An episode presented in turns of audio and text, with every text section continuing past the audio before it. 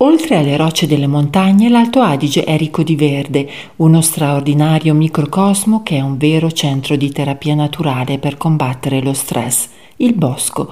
Oggi si sa che stare e camminare nel bosco ha effetti positivi sul corpo, sul sistema immunitario, sull'equilibrio interiore.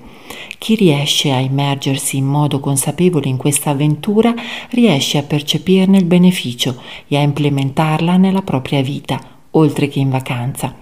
Il bagno nel bosco nasce nei primi anni Ottanta su iniziativa del governo giapponese per stimolare la popolazione a ritrovare il legame con la natura.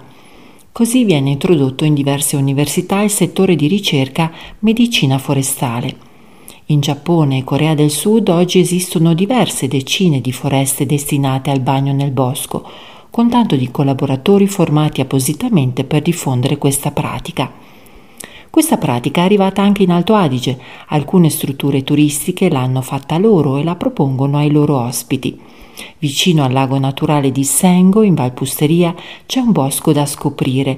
Abbracciare un albero non è forse un'azione che viene spontanea, ma fa parte di quei piccoli passi che aiutano a riconnetterci con la natura, a tirare il fiato e liberare la mente fa riemergere sensazioni di benessere di quando eravamo bambini, quando forse ci si arrampicava sugli alberi.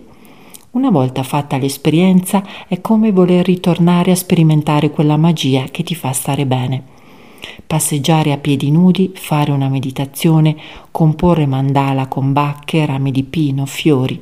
Si rallenta, ci si concentra sul percorso più che sulla meta, si aprono le antenne di tutti i sensi e si torna carichi di energia alla vita là, fuori dal bosco.